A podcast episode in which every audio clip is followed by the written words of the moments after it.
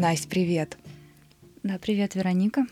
У нас сегодня в гостях Настя Миронова, человек, которого в Инстаграме, на мой взгляд, знают совершенно все.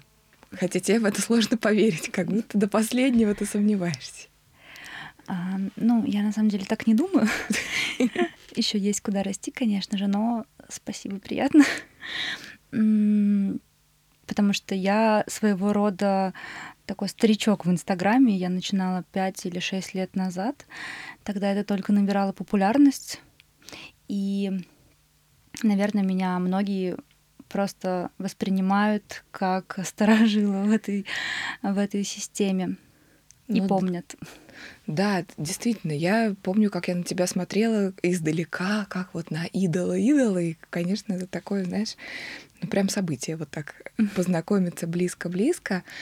А за 5-6 лет в Инстаграме много чего поменялось. И меняется, по-моему, огромными семимильными шагами. Да. Я хочу тебя спросить, вот угу. как сейчас с нуля свой блог раскрутить? Вообще, какие тут различия, в чем секреты, есть ли они, возможно ли это? А, ну, как я уже ранее говорила, что я начинала пять лет назад или шесть.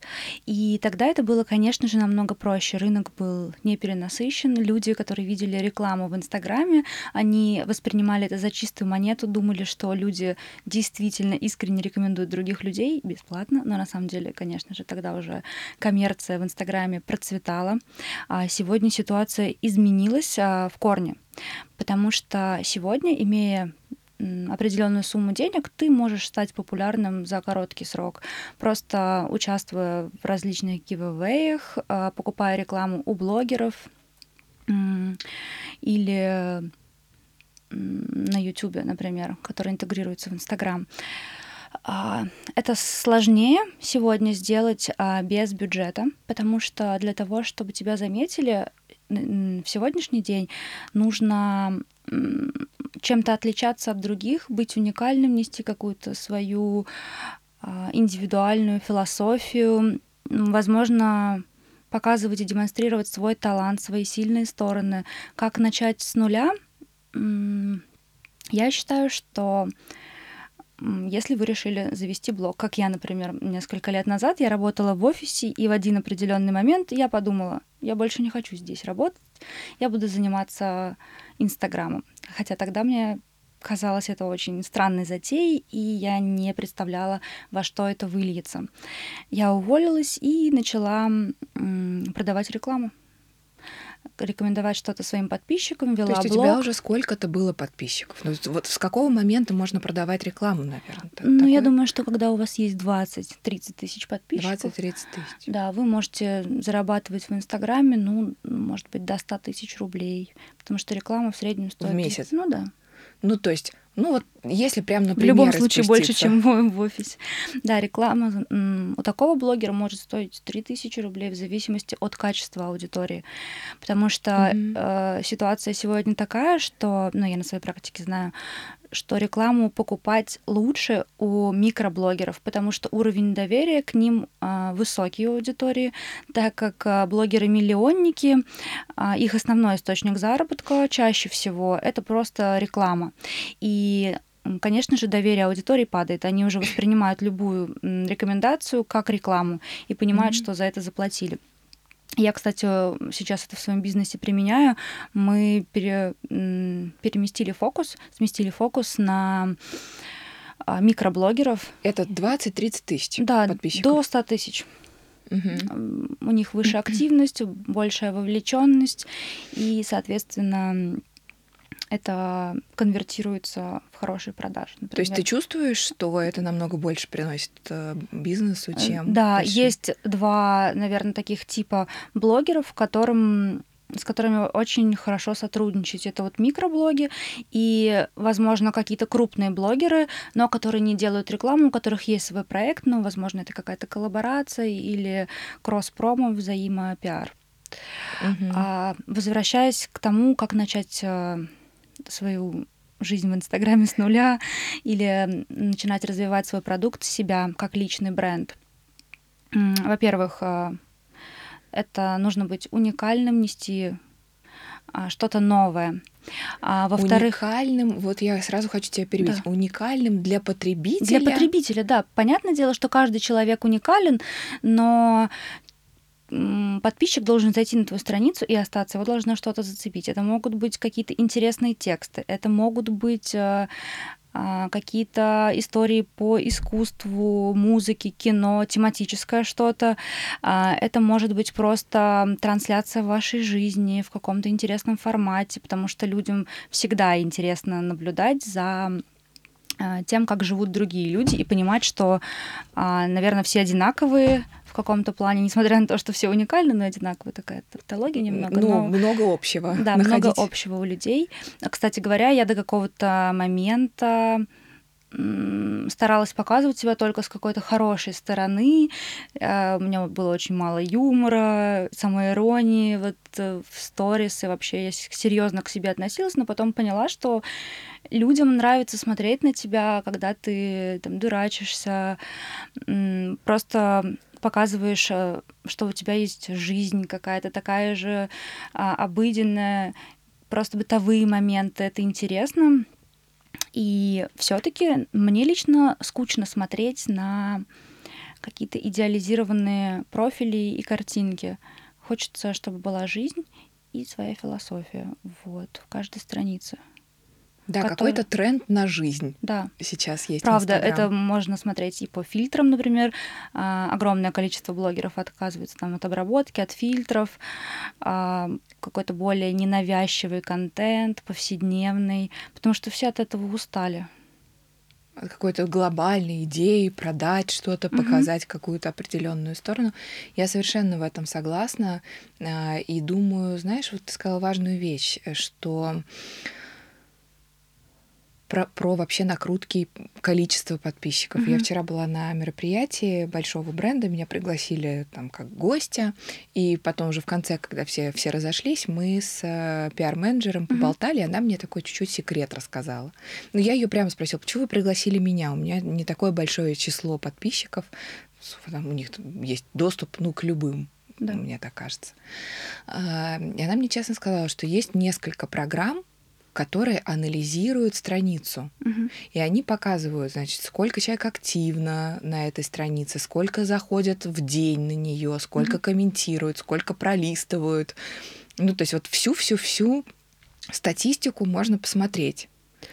И еще вот важный момент относительно накруток, хочется сказать, это скорее лайфхак для предпринимателей. Когда вы приобретаете рекламу у блогера, у которого накрученные подписчики, это чаще всего аудитория, ну не накрученная, а с гивов.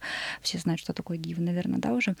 С гивов, то это аудитория не платежеспособная. Это люди, которые хотят что-то выиграть, не прилагая усилий. Я не одобряю совершенно такой подход, потому что мне, как предпринимателю, интересны только люди, которые действительно заинтересованы в продукте, которые хотят пробовать что-то новое а, и совершать покупки. Вот, это если мы сейчас говорим в разрезе бизнеса, ну и монетизации mm-hmm. блога.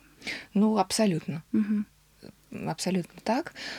Если я классная девчонка, которая придумала вкусную шоколадку. Что мне делать? А, здесь есть, наверное, два пути. Это сделать действительно качественный и классный продукт, а, от, попытаться отправить это каким-то крупным блогерам на рекламу. Чаще всего, например, я история с шоколадом. Мне один бренд отправил да шоколад, он мне так понравился, и я делаю им рекламу бесплатно, потому что я поддерживаю людей, которые делают качественный, э, вкусный продукт, и я не беру за это деньги. А, наверное, первое это сделать качественный продукт, который захочется рекомендовать бесплатно просто потому что это здорово. А второй момент — это нужно иметь какую-то определенную сумму денег, потому что для ряда блогеров это все таки заработок, их рекомендации, которые они дают. Поэтому нужно подойти к вопросу размещения рекламы. И лучше у маленьких блогеров, Да, и правильно? лучше у средних блогеров, да. 20-30 тысяч. Ну, до 100. Угу. Что еще? А, ну и сегодня, мне кажется, очень важно в Инстаграме это все-таки визуальный ряд, а, какая-то идея, нужно соответствовать трендам, идти в ногу со временем. Сегодня это веганство, а, ЗОЖ, да, эко-френдли, какая-то экологичная упаковка, это что-то без сахара, без молока, животного происхож... Э, без животного происхождения продуктов. Мгм. И Ну да, это тренд, конечно. да, это тренд. Контент. Контент тоже очень важен. Мне нравится вот как раз-таки тот бренд шоколада, который Мы с собой любим, имеем в виду. Да, мы любим. А, у них очень интересный контент, там не только шоколад, но еще какие-то а, истории о фильмах, а, развлекательный, Мгм. иначе говоря. Ну да, потому что на самом А деле... еще очень здорово показывать а, а, производство, например, какой-то процесс изготовления, создания. Это все очень интересно аудитории. Да, закулисье такое. Мгм. Я слышала про то, что в Инстаграме э, действует правило трех С, что продается секс, скандал и смех. А, Да, это абсолютно правда, я с этим согласна. Потому что если мы возьмем каких-то ключевых блогеров сегодня, там, например, Настя Евлеева, это известный вайнер, она снимает потрясающе смешные видео, и, конечно же, для людей это способ отвлечься. А секс — это то, что, в принципе, движет людьми, а, мотивирует их на какие-то, не знаю, действия в этой жизни. Ну, это инстинкт да, такой, как- инстинкт. как минимум. Мгм. И скандал, конечно же. Э, Вот недавно была ситуация со льдом в бассейне, и, как мы видим, это, конечно же, очень э, грустная тема, но, тем не менее, как мы видим, у человека э, прибавилось 500 тысяч подписчиков за, за ночь. В общем, людям интересно все то, что есть в них самих, что а, помогает им отвлечься, наверное, от какой-то повседневности, своей рутины. Да, с одной стороны отвлечься, а с другой стороны увидеть какие-то свои теневые стороны, тене- теневые какие-то М, черты, которые Да, но так вот, э, Вероника, тебе интересны какие-то блоги со скандалами? Мне кажется, что каждый находит что- что-то такое свое. Я люблю, я кайфую. Во-первых, я люблю Дом 2, и я всю уже свою жизнь Он еще есть? при любой возможности его смотрю.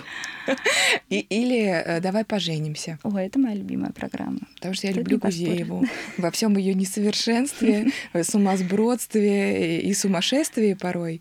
Ну вот, видимо, во мне есть какая-то такая часть, которая реализуется посредством... Я реально смеюсь в голос. Нет ни одной передачи, где бы я так могла смеяться.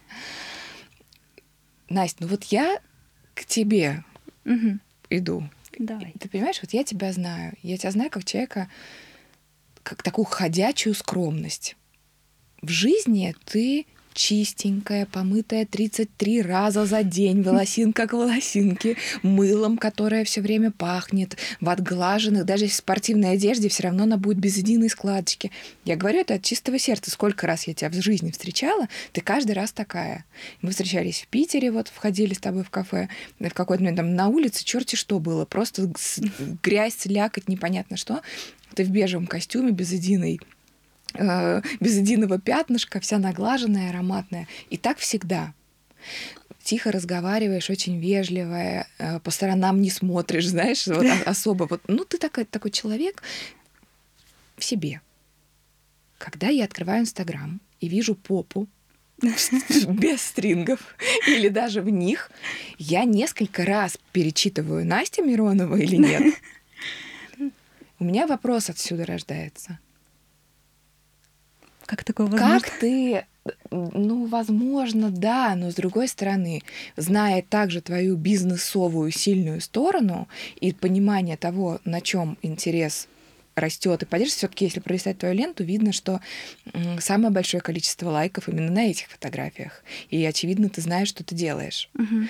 Что ты себе говоришь? И говоришь ли ты себе что-то? И бывает ли у тебя какое-то преодоление внутри, какой-то конфликт, что так, ну надо бы поддержать, там, подогреть аудиторию, но не хочется мне. Или как это для тебя? Нет, у меня конфликта нет никакого, потому что и контент-плана у меня нет как такового. Я делаю все исключительно по желанию какому-то внутреннему. А, у меня есть фотограф, с которым я постоянно работаю на протяжении очень долгих лет. Мы что-то творим, что-то попадает в сеть, что-то нет. А, мы вдвоем очень любим такой образ женского тела, я культивирую здоровый образ жизни. А, для меня кажется это неотъемлемой частью вообще моего существования, как интеллектуальное развитие, так и физическое. И, наверное, вот эти фотографии, они больше не про секс, а про а, трудолюбие во всех его проявлениях, в том числе и с точки зрения физической активности, потому что, а, например, я уже занимаюсь почти 6 лет а, для того, чтобы заставлять, не заставлять, mm-hmm. а идти в зал там пять раз в неделю, допустим, необходимо прикладывать усилия и ограничивать себя в какой-то еде, которую ты, безусловно, любишь и просто обожаешь вкусно покушать. Это, а режим это дня? сила воли, да, режим дня. И каждая тренировка — это какой-то время, когда ты выкладываешься на 150%. Поэтому скорее то, что я транслирую, даже если я без одежды, это про трудолюбие. Ну вот реально как вот аплодисменты, потому что правда так. Ну правда так. У меня, это, да. огромный труд за твоим телом, и это, это считывается. Да, нет какой-то, нет какого-то посыла а, сексуального вообще. Просто хочется показать, что даже будучи человеком со стандартной фигурой, без каких-то не знаю, ярких отличительных черт, длинные ноги там или что-то еще, что дано природой, а, можно вполне себе слепить что-то красивое. Очень даже. Настя, что ты никогда не будешь в Инстаграме рассказывать? Ну, в Инстаграме я сейчас, на сегодняшний день, не обсуждаю свои а, личные отношения, например, с партнером, с родителями, какие-то конфликты, которые у меня происходят э, с друзьями, в семье. Ну, был а, один с подругой. Ну да, это такой апогей моей ненависти э, и гнева. Но в общем и целом такое происходит каждый день там с сотрудниками что-то. Я стараюсь это не транслировать, потому что а, в первую очередь забочусь о чувствах а, другого человека, с кем, например, происходит конфликт или разногласие. И если уж я решу об этом написать, то, наверное, если это мой близкий человек, который идет со мной на контактный диалог, то я у него спрошу об этом, можно ли это сделать. Также я стараюсь не транслировать какие-то свои приобретения или что-то, что я делаю для других, для своей семьи также, или там, не знаю, благотворительность для меня это вообще странно. Я могу сделать публикации с просьбой о помощи кому-то, но когда я сама что-то делаю, я никогда это не транслирую. Это потому что мое а, личное желание, которое не должно быть, а, а, не должно встречаться какой-то похвалой, это естественно. Угу. Ну да, такие личные моменты, где можно вообще разную, кстати, реакцию встречать. Я помню, mm-hmm. что как раз вот э, про то, что мы упомянули так вскользь, конфликт э, с подругой, кто не знает, да. Э, я так вкратце чуть-чуть. Mm-hmm. У Насти была подруга, которая стала делать подобный продукт, насколько я понимаю, твоему. Да, это были сначала онлайн-курсы, а потом это бренд одежды, это копирование фотографий. И в какой-то момент я поняла, что от меня каждый раз отщипывают по маленькому кусочку без разрешения, и я чувствовала опустошение от вот этого контакта, от этого общения с человеком.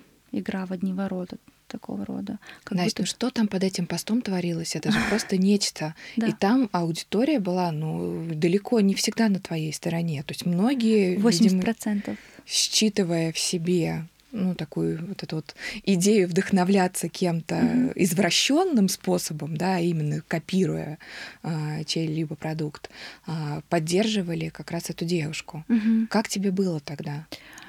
А, ну, я не ждала поддержки от аудитории, потому что это моя личная история, и, наверное, понять ее может только тот, кто сам через это прошел.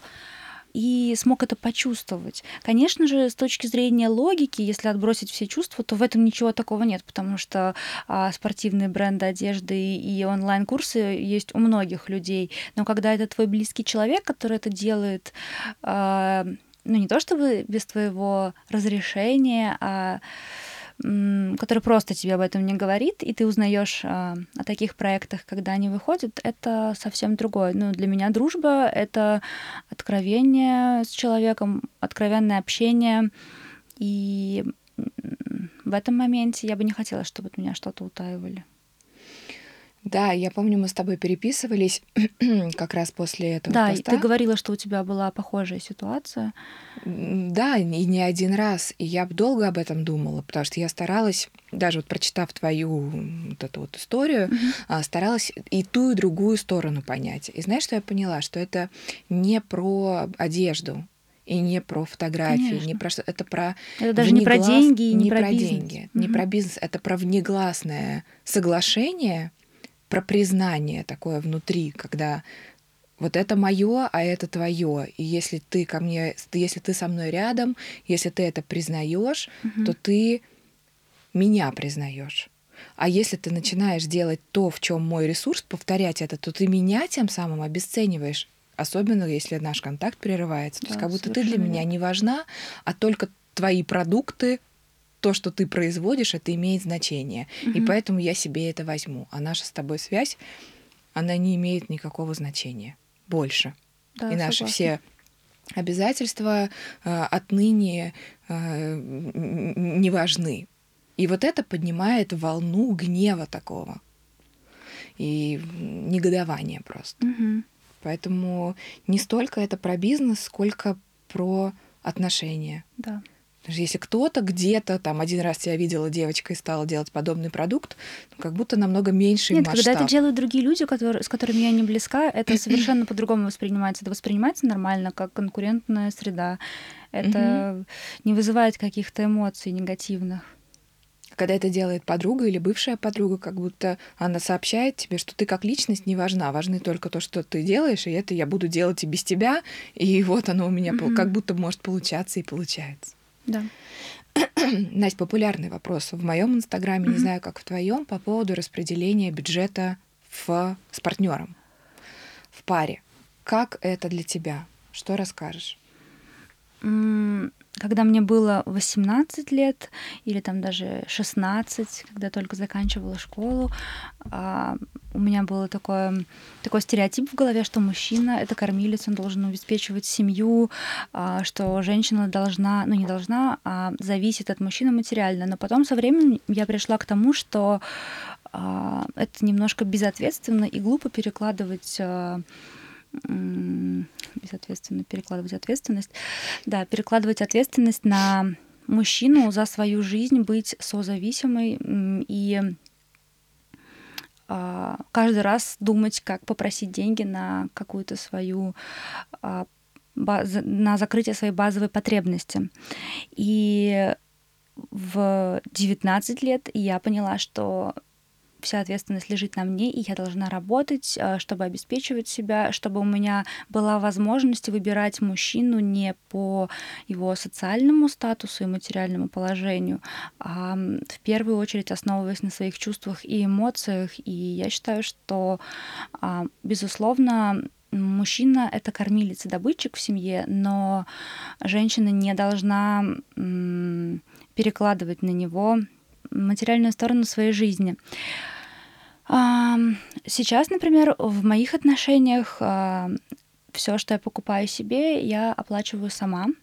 Это там, начиная от одежды, заканчивая образованием, я обеспечиваю свою семью, родителей. А молодой человек а, обеспечивает быт, это квартира или какое-то жилье и совместное времяпрепровождение.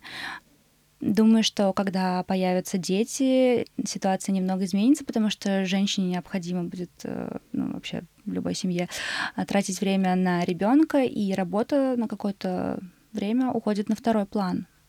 Угу. Но я считаю, что женщина должна зарабатывать, потому что жизнь очень непредсказуема.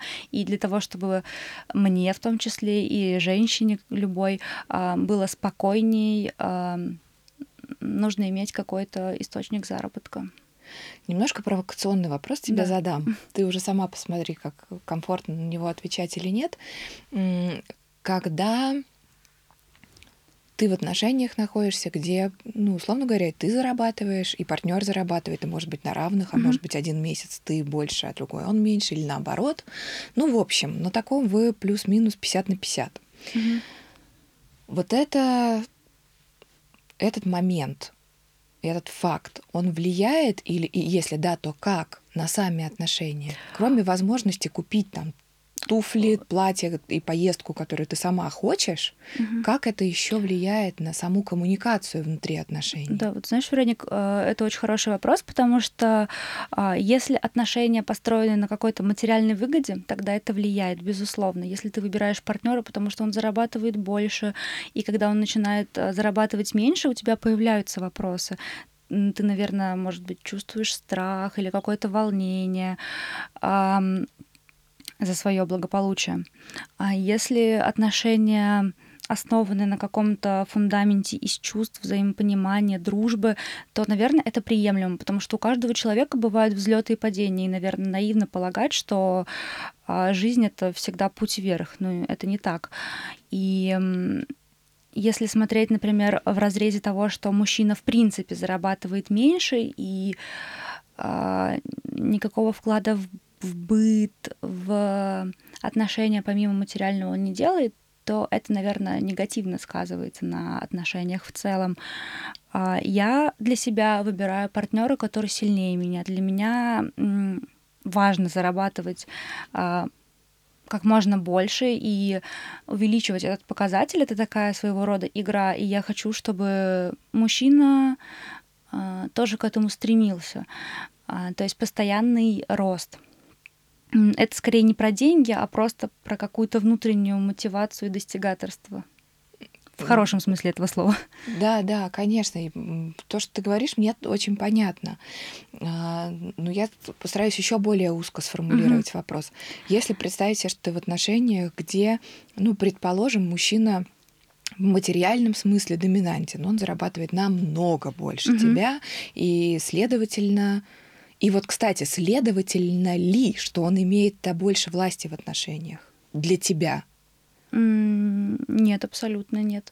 А сейчас современное общество приходит к тому, что мужчины и женщины, они в принципе равны социально, но отголоски прошлого все-таки еще есть. И зависит, наверное, от уровня осознанности партнеров и уровня договоренности да. внутри пары. Угу. Я как раз это и хочу подчеркнуть, потому что многие и мужчины, я знаю, даже там в психотерапевтической практике, mm-hmm. не хотят, чтобы женщина зарабатывала.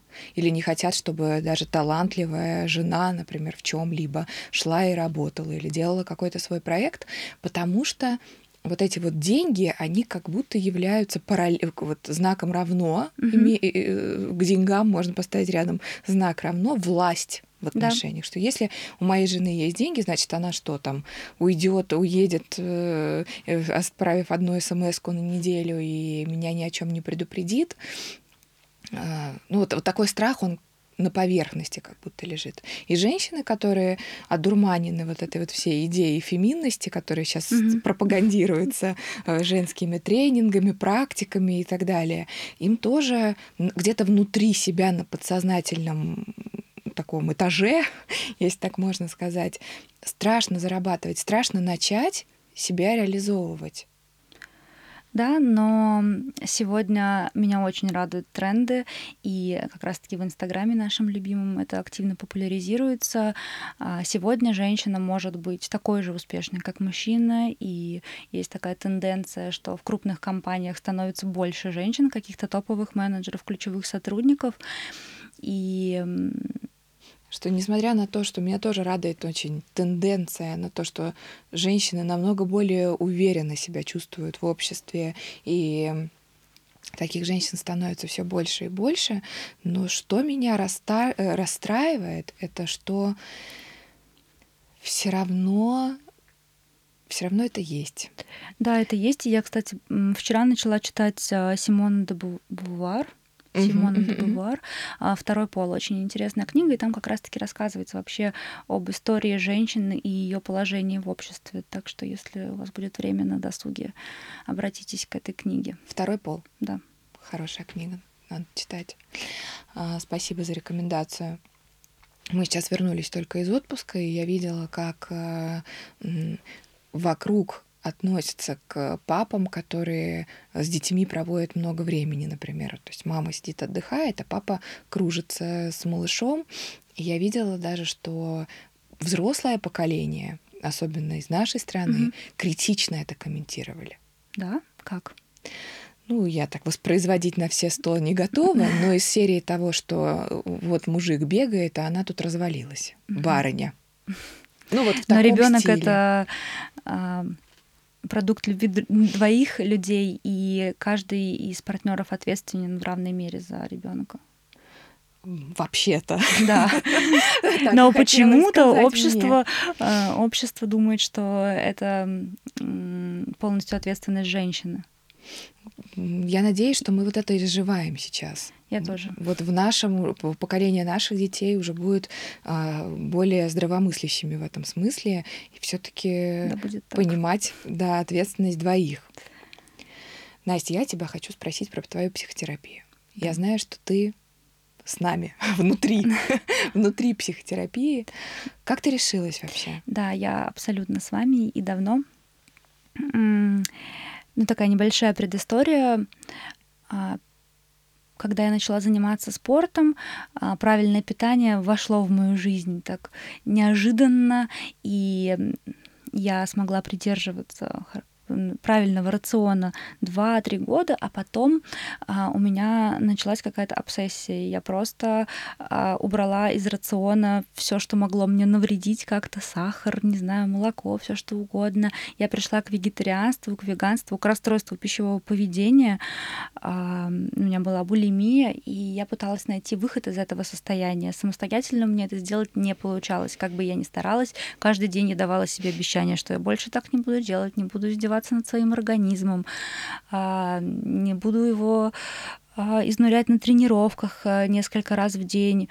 Это не помогало. Не помогали и препараты, которые мне назначал психотерапевт. Я сначала очень скептически относилась к антидепрессантам. Псих... Ну нет, нет, просто к работе с психологом. Mm и пыталась разобраться во всем сама, но пришла к тому, что мне это было просто не подвластно. Есть какие-то вещи, которые вот у тебя рядом, ты их просто не видишь в упор, а они а, кричат тебе, вот я тут, обрати на меня внимание. И психолог это как раз-таки тот человек, который а, не говорит тебе, что делать, как правильно поступить, а просто помогает тебе взглянуть на ситуацию а, с какой-то другой стороны, а, рассмотреть возможные варианты развития событий.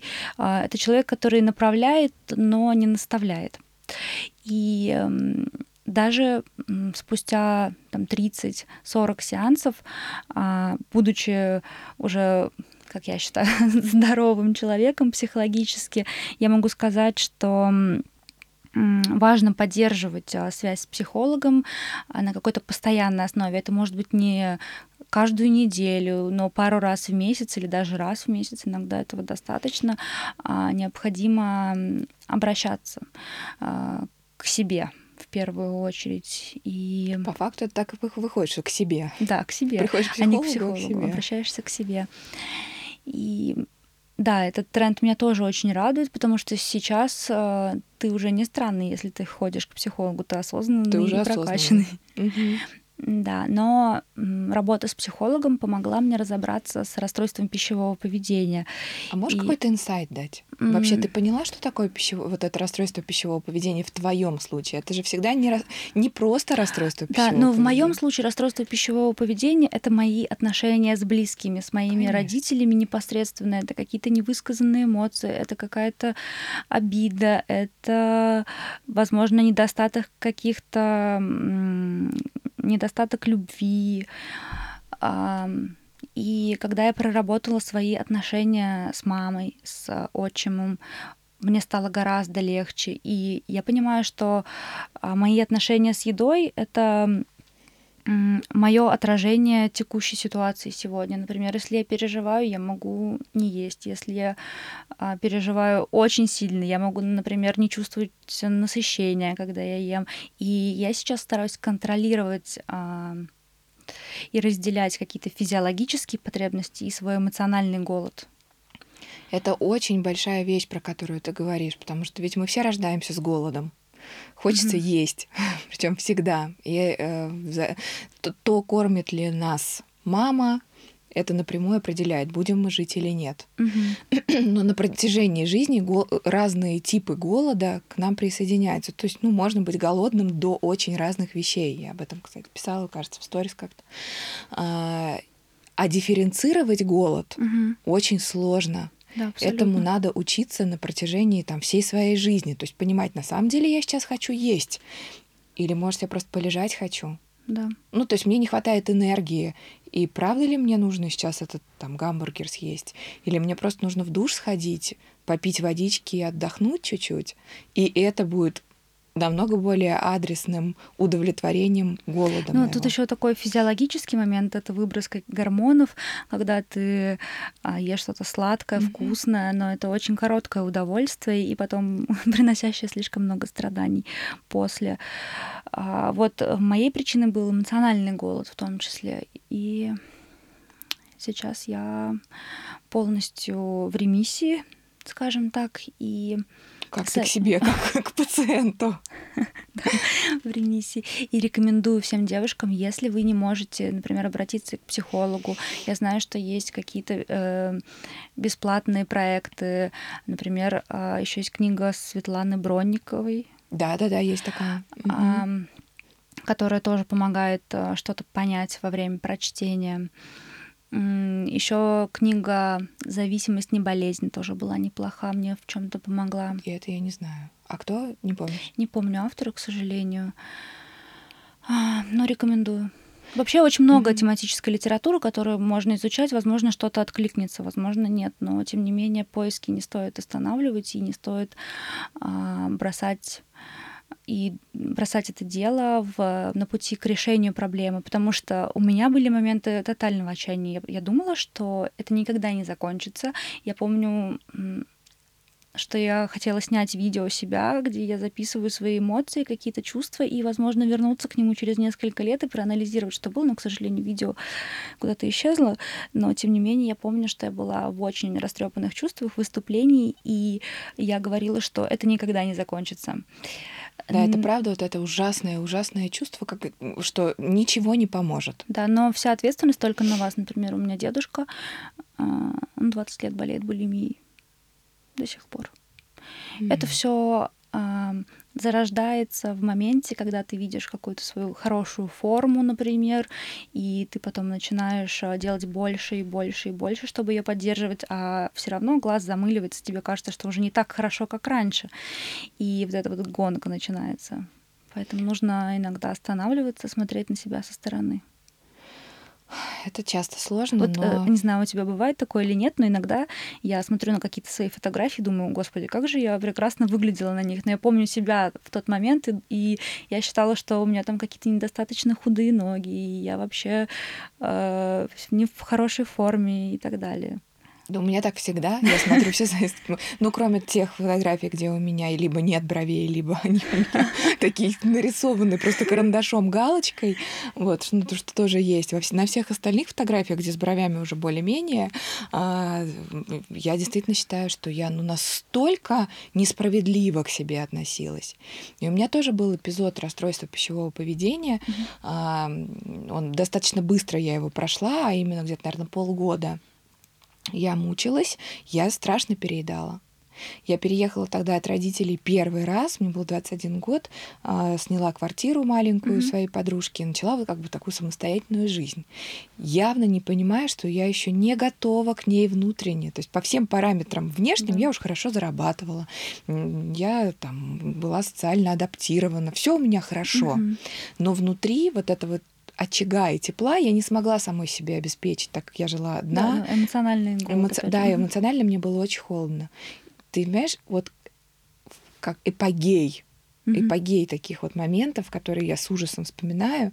Я помню, как я выезжала из дома, и мне ну, вот последним, перед выходом, что люди делают? Они там ботинки почистят, духами побрызгаются. Вот я все так готовила себе, чтобы mm-hmm. прям перед выходом из двери уже мне что-то было обязательно нужно было съесть, потому что хоть как-то снижало тревогу. Mm-hmm. А потом я планировала маршрут по городу, ну, например, мне нужно там в одно место, там налоговую, какую-нибудь химчистку, еще что-то. Я так просма... Вот, например, мне удобнее по трешке проехать, но я еду через центр, потому что там можно покупать еду по, по пути. Вот здесь тортик, там пирожное, тут блинчик, тут еще что-то. Вот у меня было а, так же, потому что я из 24 часов в сутки все время, пока я не спала, я думала о еде, что я буду есть, что я уже съела, что я буду есть завтра. И от этого невозможно было избавиться невозможно. Но на самом деле кажется, что это про еду, а на самом деле, как ты да. уже сказала, что там намного, намного, намного все глубже. И у меня тоже девчонки часто спрашивают, а можно ли без психолога? Вот нет денег на психотерапию. А, во-первых, есть бесплатная психотерапия. Угу. За качество я не могу ничего здесь отвечать. Я, ну, сами понимаете, что это вот вопрос такой везения некого. Да. А, не тот вопрос, где можно экспериментировать, но все же, как на безрыбье и рак рыба. Вот, например, я узнала, что в высшей школе экономики в Москве mm-hmm. на программе психоаналитическая психотерапия а, для студентов бесплатно приглашают клиентов для того, чтобы отрабатывать какие-то навыки. Да. И почему бы нет? Угу. в конце концов. Вот, пожалуйста, высшая школа экономики. Можно пойти там хотя бы, ну, студенты под присмотром супервизоров, потому что те психологи, которые там бесплатные или за символическую плату рекламируют себя в Инстаграме или на каких-то других сайтах, ну, очень опасно. Я да. бы так, такой путь не рекомендовала. А вот при университете, ну, как-то уже надежнее. И это, конечно, совершенно бесплатно, во всяком случае, три раза. Насколько я знаю, а потом какая-то небольшая стоимость. Угу. И еще важный комментарий. Вот про ты говорила про психологов. Психолог действительно не знает, как поступить.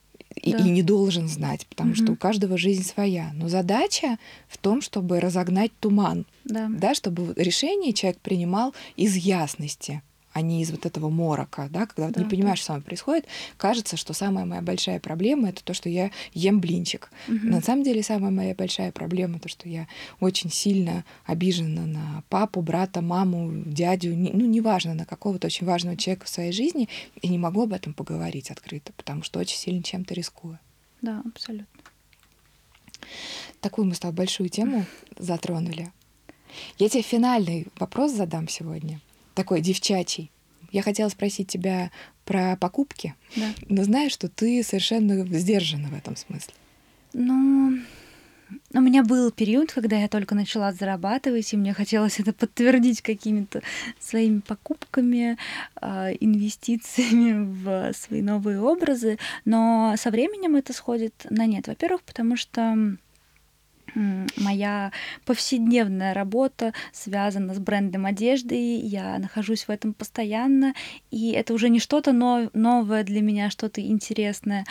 Это скорее как обыденность и рутина, поэтому я нахожу удовольствие и радую себя какими-то другими способами. Класс. Потому что кроме переедания есть еще да, омниомания, чтобы тут не спутать мне слой, слоги. ну да, бытовым языком говоря, шапоголизм. Тоже распространенная штука, и тоже под ней очень много корней. Я в свое время скупала тонны тряпок, ну, я по-другому не скажу, потому mm-hmm. что я кайфовала от самой покупки. Мне вот эта вещь, она сама, что она есть, что нет — когда я докопала со своим психотерапевтом, про что это, у меня натурально волосы дыбом встали. А ты можешь поделиться, про что это? Ты знаешь, мне это сложно, но я могу, потому что мне кажется, что это может быть прецедентом. А, я папина дочка. Угу. Мне всю мою жизнь не хватало одобрения женщин. Угу. Как-то так получалось, что я чувствовала, что ну, моя сестра, она как-то вот с мамой вместе всегда, а я, а я как будто папина. Ну вот, вот такое внегласное э, было разделение, и то я это не точно, потому что это по моим субъективным ощущениям. И на протяжении всего моего взросления, когда я что-то себе покупаю, приобретаю, ну вообще хоть как-то достигаю успеха, а, моя сестра всегда к этому равнодушна. Ну, или именно она, я прихожу в шубке вот этой вот Макс Мара, например, mm-hmm. который вот как э, Мишка вот mm-hmm. этот, она говорит, господи, ну неужели ты правда это можешь носить? И ну, у нее совсем другой стиль, она носит классические такие сдержанные вещи. И, и мне казалось, что это, ну, как бы смешно.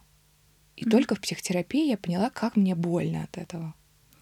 И что моя попытка на, на, накупить как можно больше вещей и, и оказаться в них в женском обществе, а тем самым получить подтверждение от женщин, потому что когда мы все это исследовали, оказалось, что это вообще не про мужчин. Мне вообще все равно, что мужчины скажут mm-hmm. про э, мои джинсы или там свитерок какой-то. Но когда девчонки мне делают комплименты, я чувствую страшное удовлетворение. На самом деле я только хочу признания сестры. Угу. Ну вот, как мы выяснили, любого рода зависимости связаны с эмоциями невысказанными в том числе. Невысказанными, недополученными, не, да. неосознанными. И ты знаешь, только когда я это поняла, просто само осознание этого меня отпустило. Да, это решает проблему сразу же. Угу. Не знаю, как это работает, но это работает. Карточный домик кружится. Да.